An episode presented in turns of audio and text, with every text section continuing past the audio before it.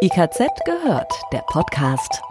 Für Entdecker und Macher, für die IKZ-Community.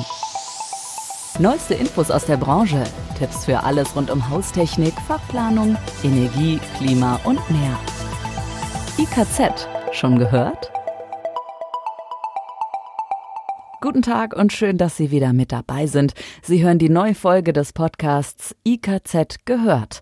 Mit mir, Andrea. Und Dirk aus dem IKZ Podcast Team. Auch von mir ein herzliches Hallo. Wir bringen Sie regelmäßig auf den neuesten Stand rund um die Themen Haustechnik, Energie, Klima und Fachplanung. Alle Infos, über die wir sprechen, finden Sie zum Nachlesen nochmal auf unserer Internetseite, in den Podcast-Beschreibungstexten und ganz klar in unseren Fachmagazinen. Heute geht es um diese Themen. Hier ist unser Überblick. Mischinstallation in Trinkwasserinstallationen. Was geht und was geht nicht? Dazu gleich mehr. Druck ablassen, lieber gekonnt den Druck einstellen. Das spart Nerven und Kosten, nicht nur im wahren Leben, sondern auch bei Schornsteinen und anderen Abgasanlagen. Das geht zum Beispiel mit einem Zugbegrenzer. Was das ist und wie er hilft, das hören Sie heute. Nicht nur im Supermarkt gibt es Plastik, soweit das Auge reicht, auch beim Bau von Bädern und dem Bad selbst wimmelt es von Verpackungen. Wie wir uns das sparen können, warum das so wichtig ist und welche praktischen Vorteile es uns im Alltag bringt, das ist ein Thema heute. Gerade im Baubestand kommt es vor, dass in einer Trinkwasserinstallation gleich mehrere Metalle eingesetzt werden, zum Beispiel Kupfer und verzinktes Stahlrohr. Der Fachmann spricht in diesen Fällen von einer Mischinstallation. Hier ist aber besondere Aufmerksamkeit gefragt, denn wird hier die sogenannte Fließregel nicht eingehalten, können elektrochemische Prozesse ausgelöst werden. Diese führen im schlimmsten Fall zu Lochkorrosion mit der Folge teurer Wasserschäden. Wir zeigen in dieser Folge, worauf bei der Installation zu achten ist. Die Fließregel lautet, bei Trinkwasserinstallationen mit zwei oder mehreren Metallen muss in Fließrichtung gesehen erst der unedle und dann der edle Werkstoff eingesetzt werden. Installationen aus verzinktem Stahlrohr oder Stahlbehälter sind unedel. Kupferrohre und Armaturen aus Kupferlegierungen wie Messing oder Rotguss dagegen sind edel. Wenn also Kellerverteilleitungen und Steigleitungen aus verzinktem Stahl bestehen, können nur die nachgeschalteten Stockwerksleitungen bis zu den Zapfstellen in Kupfer ausgeführt werden. Bei der Kombination Kupfer-Rotguss bzw. Kupfermessing handelt es sich zwar streng genommen ebenfalls um Mischinstallationen. Da Rotguss und Messing jedoch überwiegend aus Kupfer bestehen, können diese beliebig miteinander kombiniert werden. Ebenso unproblematisch ist übrigens auch die Kombination von Kupfer- und Kupferlegierungen mit innen verzinnten Kupferrohren und auch mit Edelstahl. Doch wie kommt es überhaupt zu einer Korrosion? Das lässt sich wie folgt erklären. Im Gegensatz zum Heizungswasser ist im Trinkwasser stets gelöster Sauerstoff enthalten. Kupfer reagiert hiermit und bildet im Normalfall zunächst eine Schutzschicht aus Kupferoxid. Die ist zu erkennen an der rotbraunen Färbung des Rohres. Anschließend bildet sich in der Regel eine grüne Deckschicht aus. Diese wird Patina genannt. Bei beiden Vorgängen wird Kupfer im Wasser gelöst und weiter transportiert. Kommt dieses Kupfer dann mit verzinktem Stahl in Kontakt, so zementiert es dort aus. Dabei geht das unedlere Zink oder Eisen in Lösung. In solchen nachgeschalteten Leitungen oder Anlagenteilen kann es so zu Lochkorrosion kommen. Für die Praxis gilt daher vor allem folgender Leitsatz. In Kalt- und Warmwasserrohrnetzen für Trinkwasser dürfen Kupferbauteile niemals vor verzinkten Stahlrohren oder Stahlbehältern eingebaut werden. Dies gilt auch für innenverzinntes Kupferrohr, da eine Abgabe minimaler Kupfermengen in das Trinkwasser nicht bei allen Trinkwasserbeschaffenheiten hundertprozentig auszuschließen ist. In einer Heizungsinstallation gilt die Fließregel nicht. Hierbei handelt es sich um ein geschlossenes System ohne Zufuhr von Sauerstoff. Die verschiedenen Werkstoffe dürfen also in beliebiger Reihenfolge kombiniert werden. Übrigens, der Einsatz zum Beispiel von Absperrarmaturen aus Rotguss oder Messing in Leitungsabschnitten aus verzinktem Stahlrohr ist grundsätzlich ebenfalls meist unproblematisch und Stand der Technik. Hier wirkt sich die geringe Fläche des edleren Werkstoffes im Verhältnis zum unedleren risikominimierend aus. Allerdings gilt in solchen Fällen dennoch eine besondere Sorgfaltspflicht. So dürfen die bereits vorliegenden Erfahrungen mit den verwendeten Werkstoffen am Einsatzort nicht außer Acht gelassen werden.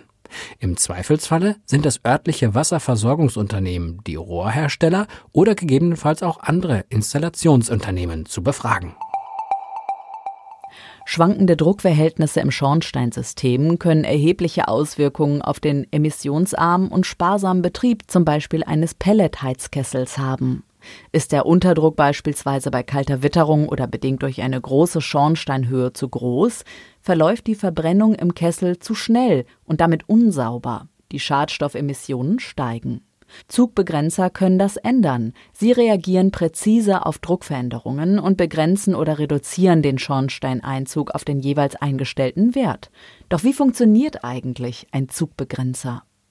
Der Zugbegrenzer ist eine Vorrichtung, die in der Abgasanlage, entweder im Abgasrohr selbst oder im Schornstein, in Abhängigkeit des aktuell vorhandenen Schornsteinzugs eine Nebenluftöffnung mehr oder weniger freigibt.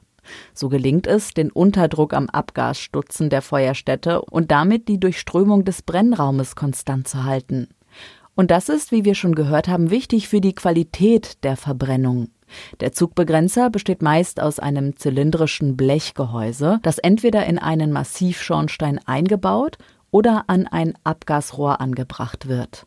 An der freiliegenden Zylinderstirnseite ist eine schwenkbare Klappe angeordnet, die mit größer werdendem Zug eine immer größer werdende Öffnung freigibt. Durch diese Öffnung wird Nebenluft gezogen. Das heißt, der Teilluftstrom wird direkt aus dem Heizungsraum angesaugt und nicht durch den Brennraum der Feuerstätte geführt.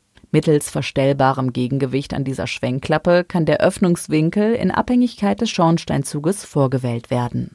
Ein positiver Zusatzeffekt dieser Nebenluft ist die relativ kontinuierliche Durchlüftung des Schornsteins, unabhängig vom Betrieb der Feuerstätte.